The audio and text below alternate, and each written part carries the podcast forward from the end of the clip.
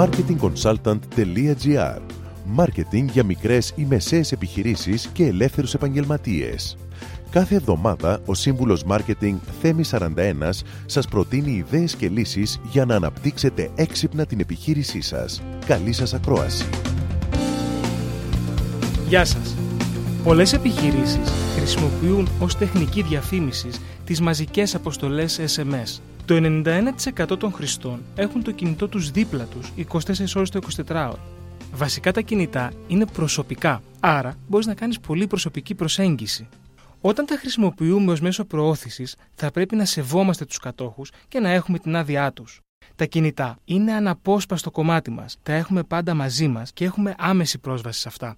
Καλό είναι το μήνυμα να προτρέπει τον παραλήπτη να κάνει κάτι εκείνη τη στιγμή, ώστε να μην το ξεχάσει μετά. Τα κινητά είναι συνήθως συνεχώς σε λειτουργία.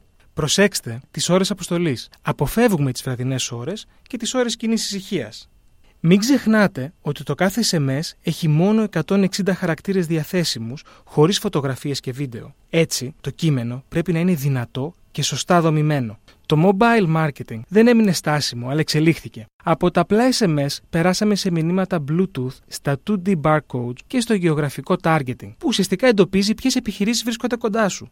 Ο συνδυασμός όλων των παραπάνω μπορεί να προσφέρει πολύ περισσότερο από μία απλή αποστολή SMS.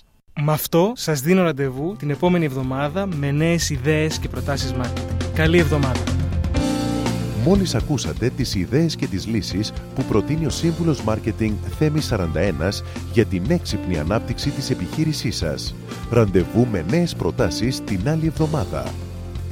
marketingconsultant.gr Μάρκετινγκ για μικρές ή μεσαίες επιχειρήσεις και ελεύθερους επαγγελματίες.